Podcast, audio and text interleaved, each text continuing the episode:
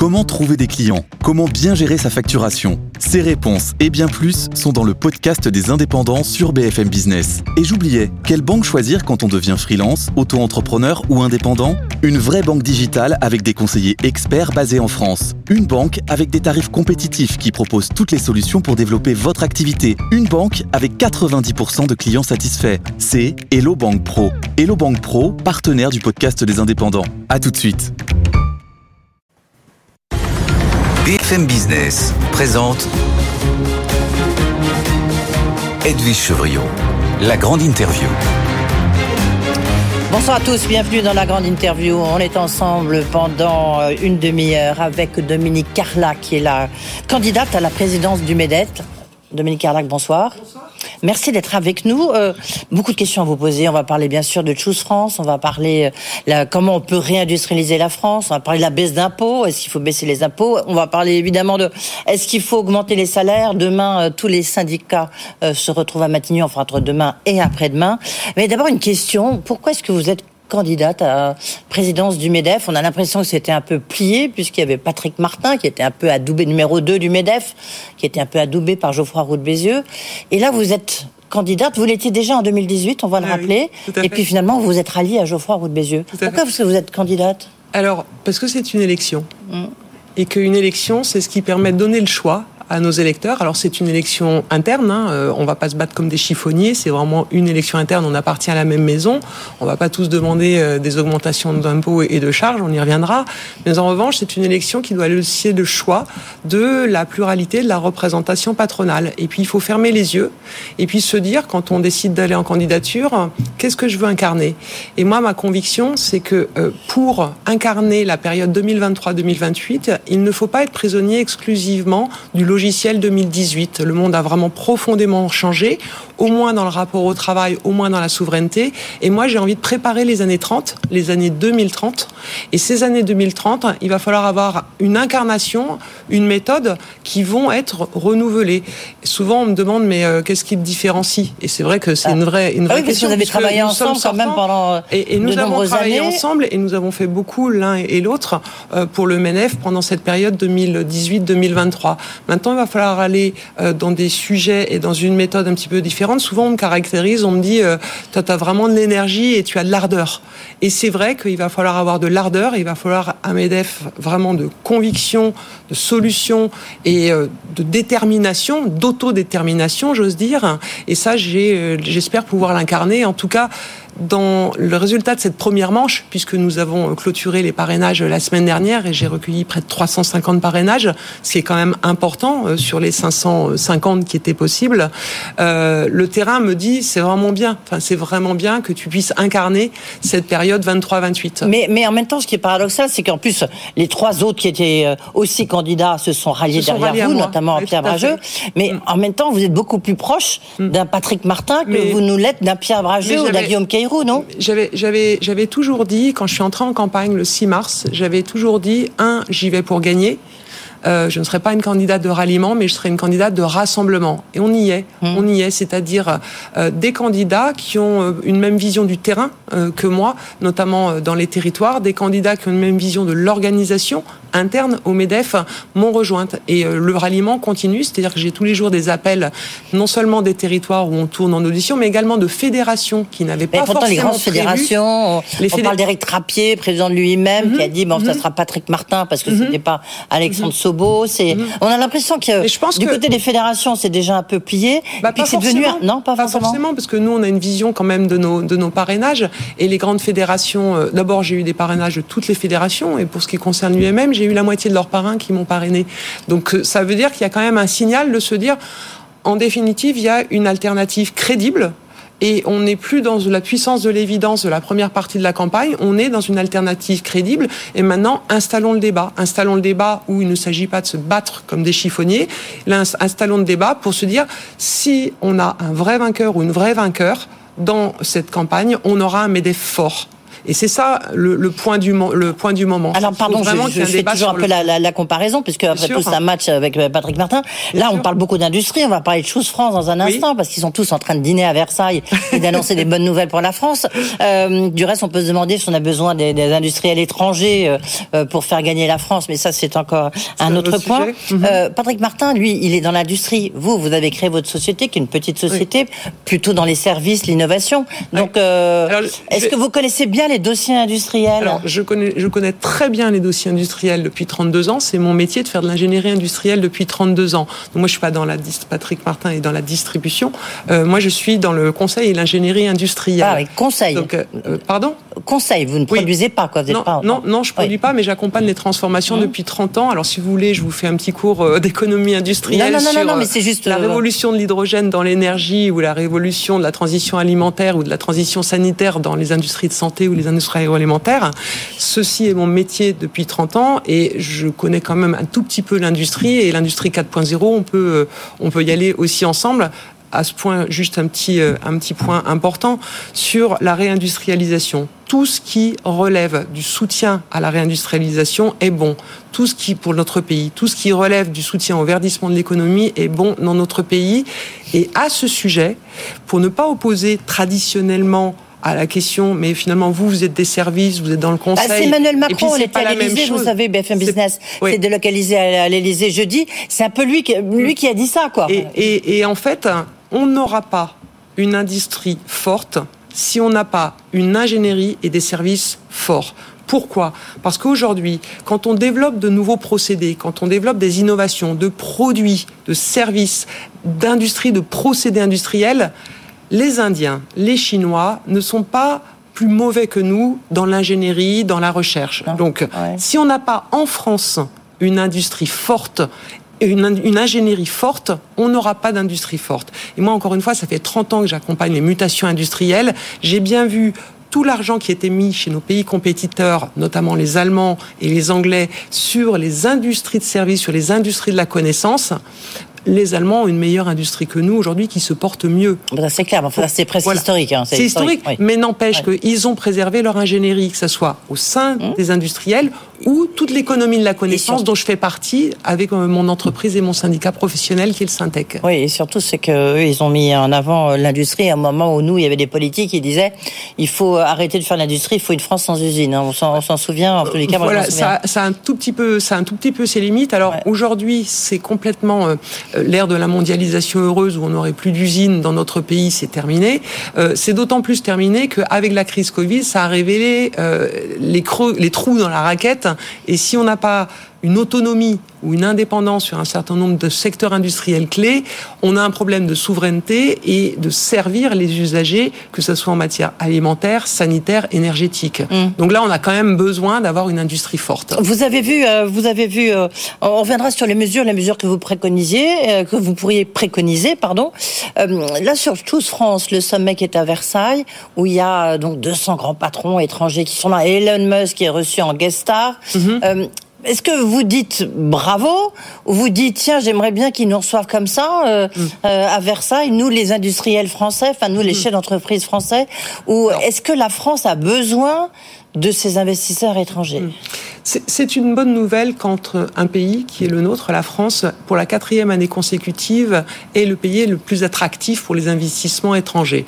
Pourquoi? Parce que ça veut dire qu'ils viennent créer aussi de la valeur sur le territoire français et que quand ils offrent la possibilité d'installer un centre de recherche à Buc ou euh, dans n'importe quelle région de France, ça veut dire qu'il va y avoir des ingénieurs, des salariés, des chercheurs français produits par le système éducatif et universitaire français qui vont créer de la valeur et qui vont transformer finalement toute cette base de connaissances et d'éducation en création de valeur économique et ça va créer de l'emploi. Mhm. Donc la bonne nouvelle, c'est qu'on est très attractif parce qu'on a un système d'accompagnement de l'innovation qui est performant. La mauvaise nouvelle, et c'est là où on voit que le travail doit se terminer, c'est que ça n'emploie pas autant de personnes que ça pourrait.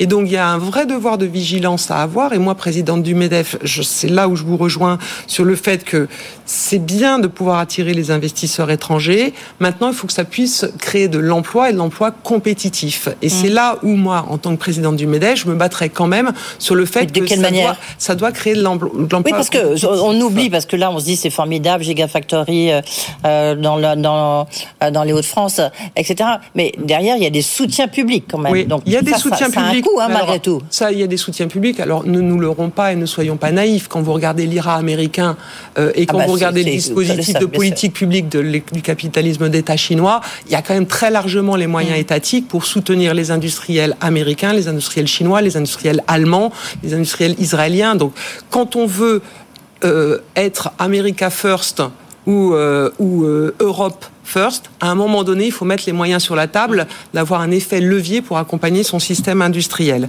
Mais par rapport aux exigences que le patronat peut avoir, et en tout cas que moi, présidente du MEDEF, j'aurais, c'est de dire, sur les grands enjeux industriels qu'on a devant nous, notamment la transition écologique, ça coûte de l'argent ça coûte de l'argent, c'est-à-dire qu'il y a des investissements colossaux à la clé. Et on ne peut pas financer ces investissements colossaux si on a des freins. Et les freins, on en voit plusieurs. C'est un, il faut croire dans le progrès et mettre le paquet sur les dispositifs d'accompagnement au progrès et à l'innovation. Oui, d'accord, mais c'est ce qu'il a fait là. Deuxième, parce que là, il y a une séquence économique incroyable de la part du président Macron. Économique. Deuxième sujet, sur le plan un peu plus social, mm. c'est que il faut avoir les moyens de le faire. Et là, on a encore un certain nombre d'entraves et de freins euh, pour pouvoir transformer l'essai de nos investissements lourds. Je vais vous donner un exemple tout simple. Oui, parce qu'après, moi, j'ai quand même quelques petites questions. je vais quand même vous hein. donner un, un, un, tout petit exemple. Quand on dit, il nous faut la souveraineté sanitaire. Prochain Covid, il ne faut pas qu'on se fasse prendre en défaut de pouvoir soigner nos concitoyens.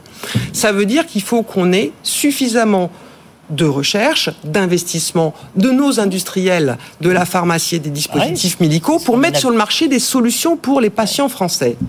Aujourd'hui, quand vous voulez mettre une solution innovante sur le marché d'un dispositif médical, vous mettez deux fois, trois fois plus le temps de par la complexité administrative que si vous le mettiez aux États-Unis ou en Allemagne. Résultat des courses, tout l'investissement qui est fait dans nos centres de recherche, dans les industries de santé, servent à quoi? Servent à soigner en priorité des patients qui sont aux États-Unis ou dans le reste du monde, mais pas les patients français. C'est un scandale. Il faut lever ces contraintes administratives. On ne peut pas tout le temps dire qu'il faut que l'on innove et que soit la commande publique, soit les contraintes administratives nous mettent une balle dans le pied en disant c'est bien, vous avez innové, vous avez investi, on vous a d'ailleurs aidé à le faire, mais par contre, le consentement à payer et à mettre sur le marché, ça sera pour les Américains ou ça sera hmm. pour les Allemands. Ça n'est plus possible. D'accord. Donc pour vous, c'est lever les contraintes administratives. Qu'est-ce qu'il y a d'autres mesures clés? Parce que euh, bah, et surtout dans votre attitude, est-ce que vous serez une présidente du Medef un peu toujours euh, parce que bah, certains disent regardez ce qu'on a baissé comme les, impôts puisqu'on en parle beaucoup ce soir. Regardez, on a baissé les impôts sur les entreprises, on a supprimé la CVE, etc. Ils sont toujours en train de pleurnicher. Et puis de l'autre côté, on leur donne, on, leur donne les aides, les aides euh, aux entreprises entreprise, c'est 150 milliards d'euros. Euh, vous êtes dans quelle attitude Sauf que les aides, quand on les ramène à échelle d'une entreprise, les aides, c'est à tout casser maximum pour une PME dans un dans un territoire où il n'y a plus d'industrie, c'est 35% d'aide. Et puis quand on bah, est, énorme, 35% quand on est un grand groupe et qu'on est euh, quand un, grand groupe et qu'on met massivement de l'argent sur les sur les transformations et sur l'innovation, c'est 15-20% d'aide. Donc c'est l'effet levier pour être compétitif par rapport à d'autres solutions euh, à ah, l'étranger. Mais par ça veut dire... non mais c'est intéressant. Ça veut dire donc que le privé ne peut pas marcher sans le public il peut, il peut marcher sans le public. Bah, si vous il peut marcher sans le public. La vraie question, comparativement à d'autres pays, c'est à quel rythme et pour quelle ambition. Mm.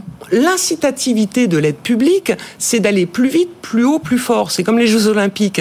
Donc il faut. On va rappeler que vous étiez une grande athlète. Hein. Tout à fait. Mais ce que je veux dire, c'est que l'effet levier de la puissance publique, que ce soit aux États-Unis avec l'IRA, c'est d'avoir plus vite des, des, transformations qui se font par leurs industriels. Il faut qu'on fasse la même chose ici, il faut vraiment ce choc ici. Alors, quand vous m'interrogez sur c'est quoi les autres freins, et, et, présidente de MEDEF, est-ce que je serai une présidente d'accompagnement? Moi, je vous ai dit, je serais plutôt une présidente de détermination, si on veut faire plus gaulien, d'autodétermination. Mais c'est pas Jean-Pierre Gattaz qui n'a pas arrêté de se, heurter au, de se heurter aux politiques ça veut, ça veut dire quoi Ou ça veut dire que, Ça veut dire quoi? Ça veut dire que là, la séquence qu'on vient de terminer, qui était une séquence politique où il y a une forte contestation euh, du corps social sur la réforme des retraites, il va y avoir le retour de match, il va y avoir la troisième mi-temps qui va être une troisième mi-temps euh, sociale.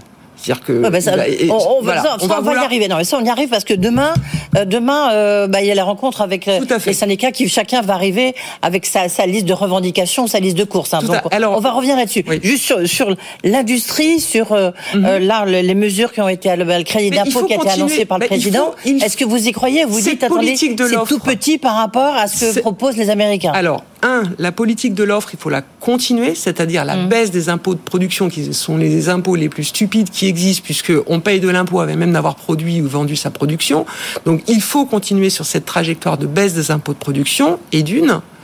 Et de deux, il ne faut pas être naïf. L'IRA américain, c'est des milliards qui porteront oui, sur, 10 ans hein, quand même. Sur, vrai sur 10 ans, mais n'empêche que le signal de confiance, il est fort. Mais là, ce qu'a annoncé le, président, ce c'est pas un signal de confiance à vos yeux. Président Macron, j'entends. Le, président Macron, bien sûr que c'est un signal qu'il y a une prise de conscience qu'il faut accompagner. C'est insuffisant. Voilà. Mais attention, on connaît trop bien la musique de ce que je prends d'un côté, je le rabote de l'autre. Donc il va falloir être extrêmement vigilante, ou quoi moi je le serais, euh, vigilante à se dire si on donne par exemple un crédit d'impôt vert, c'est pas pour autant qu'il va falloir aller raboter sur d'autres aides qui permettaient aux ah bah, industriels d'investir. Dans la balance, c'était dans la balance, c'est-à-dire raboter sur le crédit impôt recherche, qui profite à énormément de gens, qui d'entreprises, qui profite à énormément d'entreprises, même quand elles sont pas taguées. Je suis industrie verte. Aujourd'hui, toutes les transformations se font grâce à un crédit d'impôt généraliste, mm. parce qu'on est tous, on est sur tous les sujets de transformation et pas exclusivement quand on est tagué industrie verte. Est-ce que vous diriez que Dominique Carla, que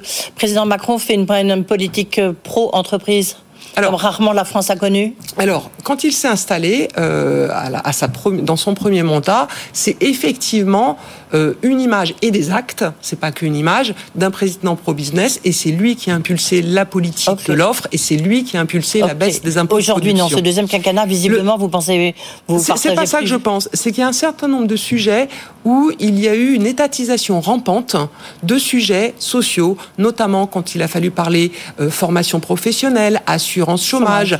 Euh, tout ça, il y a eu des lettres de cadrage tellement serrées que toutes les parties prenantes, organisations patronales et syndicales, ont tout de suite sorti leur ligne rouge. Et donc, l'État a eu beau jeu de reprendre la main pour finir C'est ce que vous redoutez justement à partir de demain, parce que là, eh on va ben- parler loi travail, en eh ben, partage euh, par le, si vous voulez, on peut parler un petit peu de mon programme. Oui. En, tout, justement, voilà. C'est parce que je redoute. En fait, tout simplement, il faut prendre nos responsabilités et dire, mais qu'est-ce que nous, on a à proposer dans ces conditions-là? Qu'est-ce qu'on a à proposer? Et on a des choses à proposer. Il se trouve que le mandat qu'on vient, qu'on est en train de terminer, mhm on a fait cinq ans de gestion de crise. Deux fois la crise des retraites, une fois la crise des gilets jaunes, une fois le Covid, une fois l'Ukraine. Tout ça nous a quand même beaucoup occupés et on s'est occupé de nos entreprises, de nos adhérents.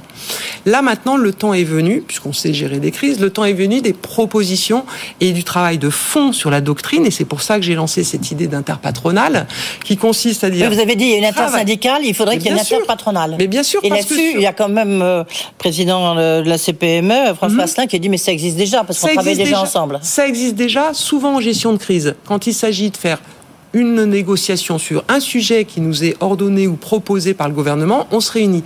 Moi, je parle de l'interpatronal en continu, c'est-à-dire des choses où on prépare, notamment sur le sujet travail, où on ne doit pas avoir de tabou, mais avant d'aller discuter avec, avec les syndicats de salariés, je pense qu'il serait utile qu'on ait un vrai travail de fond sur le travail des années 2030, c'est quoi? Et je pense qu'il faut que entre patrons, organisations patronales représentatives d'une part, mais peut-être d'autres organisations mmh. patronales, on puisse travailler en disant mais qu'est-ce que l'on veut sur le travail des années 2030 Et ça, ça ne se gère pas juste dans une négociation. D'accord. Dominique Carlac, demain, donc euh, et après-demain sont reçus les syndicats en one-to-one. Il n'y a pas d'ordre du jour. On sait qu'on va avoir bon, abandonné la réforme des retraites. Ça, c'est ce que demande la CGT. Évidemment, ils n'auront pas ça. Mais il y a quand même la question des seniors qui a été mhm. annulée en conseil, par le Conseil constitutionnel qui va revenir sur le tapis. Il va y avoir la question des hausses de salaire. Qu'est-ce que vous, euh, vous préconisez? Mhm. Qu'est-ce qui est acceptable dans cette liste de courses? Alors, déjà, mon analyse, est effectivement ce troisième tour social, ça va être un petit peu euh, le jeu des contreparties d'une réforme qui n'a pas été populaire et qui a créé un vrai problème politique dans, dans la rue en fait et dans l'Assemblée. Donc juste une petite précision, je ne souhaite pas que nous soyons les paratonnerres de la colère sociale qui s'est exprimée à travers le refus de la réforme des retraites. Les entreprises ne doivent pas être le paratonnerre de cette réforme des retraites qui n'a pas été acceptée euh, par la population. En revanche, tous les sujets sont sur la table et ça tombe bien parce que c'est des sujets de préoccupation aussi pour nos entreprises. Par exemple, le sujet travail. Moi, dans mon programme de présidente du MEDEF, le sujet travail, c'est le sujet travail, c'est le travail tout au long de la vie en compétences et en mobilité. Et chaque mot compte. pardon tout au long de la vie, ça veut dire comment on gère les entrées de carrière et la formation adaptée aux entrées de carrière, comment on gère la continuité des carrières avec toutes les trappes à une employabilité qu'on a quand on n'a pas, quand on n'est pas formé, et notamment le sujet de la reconversion, qui est le sujet complètement pauvre des dispositifs d'accompagnement à l'emploi, et bien évidemment le sujet de l'emploi senior. Mmh. Le sujet de l'emploi senior, on nous a sorti l'index senior. Mais c'est une mesure qui en rien ne peut favoriser l'emploi senior. Pourquoi C'est une manière, c'est une forme de quota, quelque part. C'est un principe de bonus-malus et de mmh. quota. Mmh. Mais le jour où vous êtes dans une entreprise de euh, d'ingénierie industrielle ou de codage numérique, mais est-ce que vous avez la population senior suffisante pour vous dire mais je suis une mauvaise entreprise, je suis pas vertueux, je fais pas D'accord, c'est toujours l'exemple, bien sûr. C'est toujours l'exemple. Vous n'avez rien fait par ailleurs, donc on peut justement, c'est pour ça que moi je propose que l'on fasse un gros sujet emploi senior et dans l'emploi senior, il y a des mesures qui peuvent être tout à fait originales en se disant mais on n'arrête pas de dire que l'apprentissage c'est ce qui marche le mieux aujourd'hui pour l'insertion dans l'emploi, pour l'employabilité. Et eh ben pourquoi on ne ferait pas de l'apprentissage pour les seniors? Pourquoi dans le cadre des besoins massifs de compétences, à travers des dispositifs de reconversion repensés, on ne dirait pas, mais il y a des gens qui veulent changer de job, il y a des gens qui veulent continuer à travailler. Est-ce qu'on ne pourrait pas leur proposer des dispositifs aux employeurs comme aux salariés seniors d'apprentissage senior? Dans le, dans le secteur de la restauration, ça marche très bien. D'accord. Oui, c'est une. L'autre jour, j'étais dans un restaurant parisien. Le chef cuisinier me disait, moi, j'ai la moitié, pas la moitié, tout à fait, un tiers de mes apprentis qui sont des apprentis seniors. Ils sont très heureux de se reconvertir dans un nouveau métier par le haut. Alors, est-ce que, est que, vous êtes favorable quand même à une hausse des salaires? Les salaires sont trop bas en France. Il faut une hausse de salaire. Oui. Les salaires, en fait, c'est euh, la question de la reconnaissance. Et puis, ça est aussi la, la question de la faisabilité. Il y a ce qui est souhaitable, et c'est vrai que être reconnu dans son travail, c'est souhaitable par tous les moyens que l'on peut. Et puis il y a ce qui est faisable. On associe souvent hausse des salaires avec inflation. Et c'est la même chose quand on se place du point de vue du patron. C'est la même chose quand on se place du point de vue du patron. Un patron de PME qui subit lui aussi l'inflation, quand il peut répercuter ses prix, les marges, les marges sont très très élevées des entreprises quand même. Et eh ben celles-là, elles ont fait l'effort. Celles qui ont eu des marges élevées, elles ont fait l'effort. C'est pas un hasard. Donc vous ne pouvez pas aller plus loin. Vous dites que le patronat peut pas aller plus loin. En fait, on peut, on peut pour les entreprises où il y a de la marge, qui ont pu répercuter le prix de l'inflation qu'elles ont subi sur les prix aux consommateurs, elles ont des marges de manœuvre. Et d'ailleurs, c'est pas un hasard si on a atterri avec les partenaires sociaux sur l'accord partage de la valeur. C'est qu'on sait très bien que quand c'est possible, on a des dispositifs pour que ça marche. Simplement, entre ce qui est souhaitable et ce qui est faisable, ça n'est pas une loi de comportement qui s'applique à toutes les entreprises. C'est au cas par cas, à la branche et entreprise par entreprise en fonction de la conjoncture. Est-ce que vous seriez favorable à une baisse des cotisations sociales? Ça peut être une solution? Alors, il y a un angle mort sur les cotisations sociales et que moi je souhaite porter au MEDEF et j'en discutais dans une audition que j'avais aujourd'hui, qui sont les emplois qualifiés. Les emplois qualifiés, aujourd'hui, je vous parlais de l'ingénierie tout à l'heure, c'est cette couche intermédiaire de salariés qui est dans des métiers de service. On peut les retrouver dans la banque, dans l'assurance, dans l'ingénierie, dans, les métiers de service. Et là, les coûts salariaux sont extrêmement élevés et on assiste à une paupérisation de cette population comparativement à d'autres pays. Donc là, on a un vrai sujet qui est les charges sur les emplois qualifiés. Euh, un point, deux points très rapides. Il nous reste une minute à peine.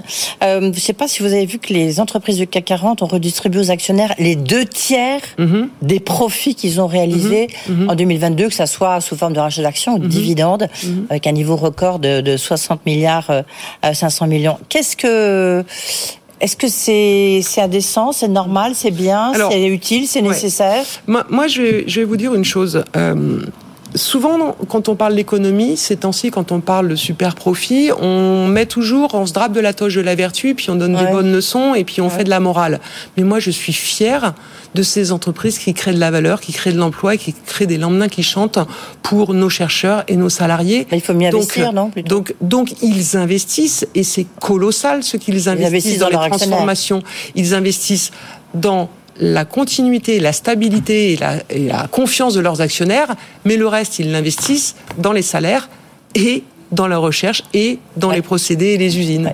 Euh, Première décision, si vous êtes élu le 6 juillet, Alors, Le 7 juillet, oui, le, un mot, donc euh, trois sujets, mais surtout un sujet, ah. le travail. Le travail. Vraiment, le, travail.